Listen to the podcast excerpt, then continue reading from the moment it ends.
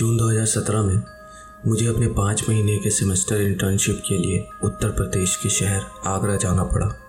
दोस्तों, इस कहानी की शुरुआत एक होटल में हुई, इस छोटी सी घटना से हुई, जहाँ मैंने अपनी इंटर्नशिप शुरू की थी। यह होटल भी अन्य बड़े आलिशान होटलों के साथ फतेहाबाद रोड पर स्थित है।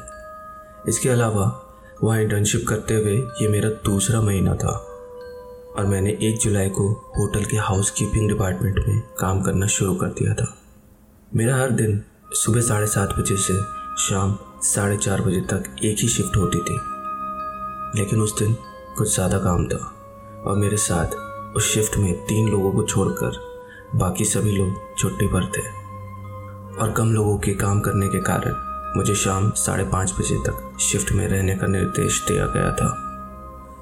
मुझे होटल के तीसरे विंग की ऊपरी मंजिल पर सीनियर गेस्ट रूम अटेंडेंट के साथ काम करने के लिए बोला गया। उस विंग के अंदरूनी हिस्से की बनावट ई आकार का था।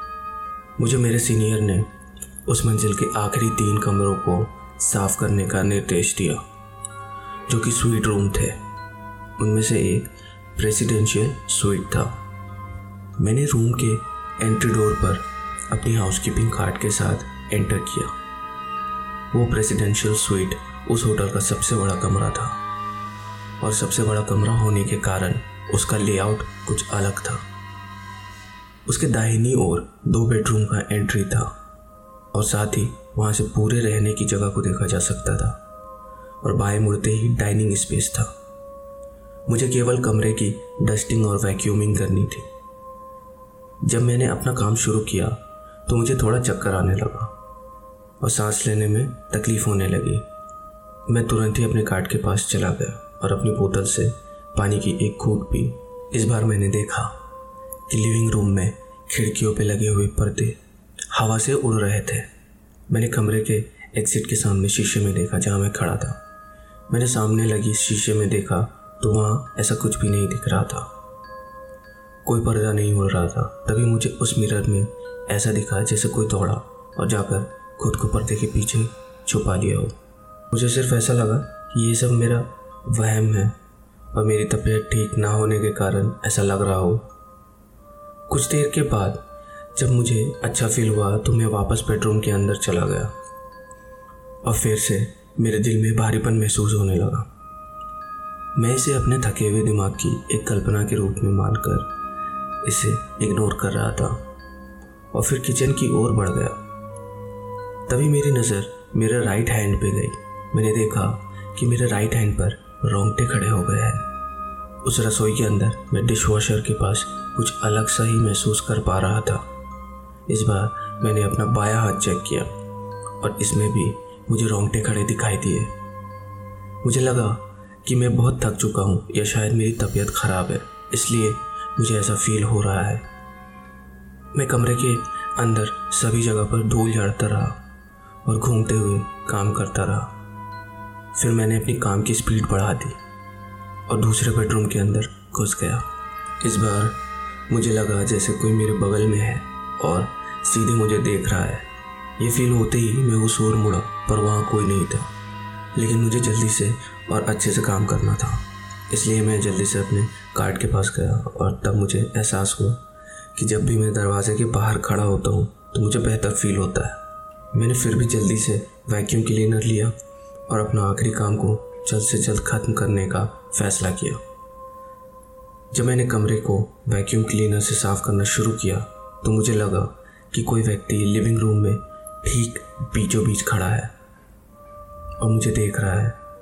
ये देखते हुए भी मैं वहाँ साफ़ करता रहा। जब मैं फिर से किचन में गया तो मुझे फिर से वही ठंड महसूस हुई और मेरे रोंगटे खड़े हो गए। किचन को जैसे तैसे वैक्यूम करने के बाद जब मैंने बेडरूम के अंदर एंट्री किया तो मुझे लगा कि कुछ सेकंड के लिए कोई मेरा गला घूट रहा है। मेरी सांस फूल गई और मैं हाँफने लगा। मुझे अचानक लगा कि कोई मेरे कंधे पर टैप किया। बस कुछ ही देर में मेरा हाउस कीपिंग सीनियर वहाँ आ गया। तभी मेरे सीनियर ने मुझे चिंता के भाव से देखा और मुझसे पूछा कि मैं ठीक हूँ ना? मैंने ये कहते हुए जवाब दिया कि मैं ठीक हूँ। उसने जल्दी से मेरे हाथ से वैक्यूम क्लीनर लिया और बहुत ही ज़्यादा तेज़ी से वैक्यूम किया। फिर उसने मुझसे एक बात कही कि कभी भी इस कमरे में अकेले काम नहीं करना। मैंने कहा, लेकिन मेरे सीनियर ने मुझे इन आखिरी तीन कमरों को साफ़ करने के लिए कहा। उसने कहा कि वो उस लड़के से बात करेगा और जल्दी ही प्रेसिडेंशियल स्वीट का दरवाज़ा बंद कर दिया। हम हाउस कीपिंग पेंट्री जो कि ग्राउंड फ्लोर में है वहाँ गए। फिर उस हाउस कीपिंग सीनियर ने मुझसे पूछा कि क्या मैंने वहाँ कुछ देखा या महसूस किया? मैंने उसे देखा और हाँ में सर हिला दिया। तभी मेरे साथ काम करने वाले पेंट्री के अंदर घुसे और मुझे देखा। उन्होंने देर से आने और स्वीट के अंदर मेरी मदद नहीं करने के लिए सॉरी कहा। फिर उन दो लोगों ने मुझे दो घटनाएँ बताई, जो पिछले कुछ वर्षों में उस कमरे के अंदर हुई थी। 2009 में अपने दो बच्चों के साथ एक कपल ने रोटरी ट्रेबल इंडिया क्लब सम्मेलन में हिस्सा लेने आए थे और उन्होंने उसी रूम में चेक इन किया था। शाम के कॉन्फ्रेंस डिनर में शामिल होने के बाद रात में पत्नी की हत्या कर दी गई। उसके पति द्वारा घरेलू स्तर पर हिंसा किए जाने की अफवाहें थी। जब ये घटना हुई, तब उसके पति और बच्चे दोनों कमरे में नहीं थे और बाद में जाँच की गई बाद में इसे आत्महत्या का मामला मानकर खारिज कर दिया गया। दूसरी घटना, उस घटना के कुछ महीनों बाद हुई। दो इंटर्न थे, जो नवंबर के दौरान हाउसकीपिंग डिपार्टमेंट में शाम के समय काम कर रहे थे। जब इंटर्न्स गेस्ट रूम से बाहर निकले तो उनमें से एक ने देखा कि एक छाया उस रूम के बीच में खड़ी है, जो सीधे उसे ही देख रही है। वो उस छाया की क्रोध भरी आँखों को पीछे मुड़कर देखने के अलावा कहीं भी नहीं देख पा रहा था। और वो इस घटना से काफ़ी डर गया था। जब वो वहाँ से बाहर आया तो वो अपनी कार्ड को पीछे छोड़कर विंग से बाहर भाग गया। जब उन्होंने ये घटना उस शिफ्ट के हाउसकीपर इंचार्ज को बताई तो सीनियर तक के होश उड़ गए। वो कार्ड को नीचे लाने के लिए वापस गए, पर वहाँ कुछ भी नहीं दिखा। लेकिन वहाँ उन्होंने एक अलग सी बेचैनी महसूस की। बाद में इंटर्न्स ने होटल में अपनी इंटर्नशिप पूरी नहीं की, और किसी दूसरे होटल में चले गए। तो इन दो घटनाओं के बाद बहुत से ऐसे मामले सामने आए हैं जहाँ बहुत सारे मेहमानों को कमरा दिया गया था। लेकिन उनमें से ज़्यादातर ने शिकायत की कि एसी बंद होने और सेंट्रलाइज्ड हीटर चालू होने के बावजूद उन्हें कमरे के अंदर हमेशा ठंड महसूस होती है। लोगों ने रात में कमरे के अंदर कदमों की आहट और चीख पुकार भी सुनी थी जब वो सो रहे होते हैं। मेरे सीनियर्स ने मुझे बताया है कि जब भी उस कमरे को साफ़ करना होता है तो हमेशा तीन चार हाउसकीपर एक साथ उस कमरे में काम करते हैं।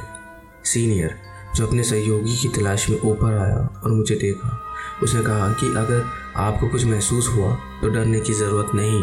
वहाँ उस कमरे में बहुत से लोगों ने हमेशा कुछ ना कुछ सुना या देखा है। मुझे नहीं पता कि मैं इस पर विश्वास करूँ या नहीं, क्योंकि मैं इसे अपनी थकान के कारण घटी घटना मानता हूँ।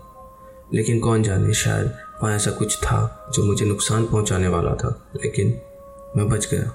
इंडिया के हर होटल में एक न एक भूतिया घटना होता है और हर होटल का कम से कम एक रूम तो डरावना और भूतिया होता ही है। ऐसा हम बचपन से सुनते आ रहे हैं। हो सकता है कि ये कहानी भी कुछ वैसी ही हो और ये सिर्फ़ ऐसे ही सुनाने के लिए और डराने के लिए बनाई गई हो। और इसमें कोई सच्चाई नहीं है। यह हो सकता है कि रूम में अच्छे से एयर सर्कुलेशन नहीं होने के कारण या रूम के ज़्यादा डस्टी होने के कारण उसकी साँसें फूल रही हो और तबीयत ख़राब, थकान के कारण दिमाग में कुछ भ्रम पैदा हो रहा हो। और ऐसा भी बहुत बार होता है कि कम लाइट और ख़राब एयर सर्कुलेशन के कारण कोई ख़ास जगह पर नेगेटिविटी ज़्यादा होती है।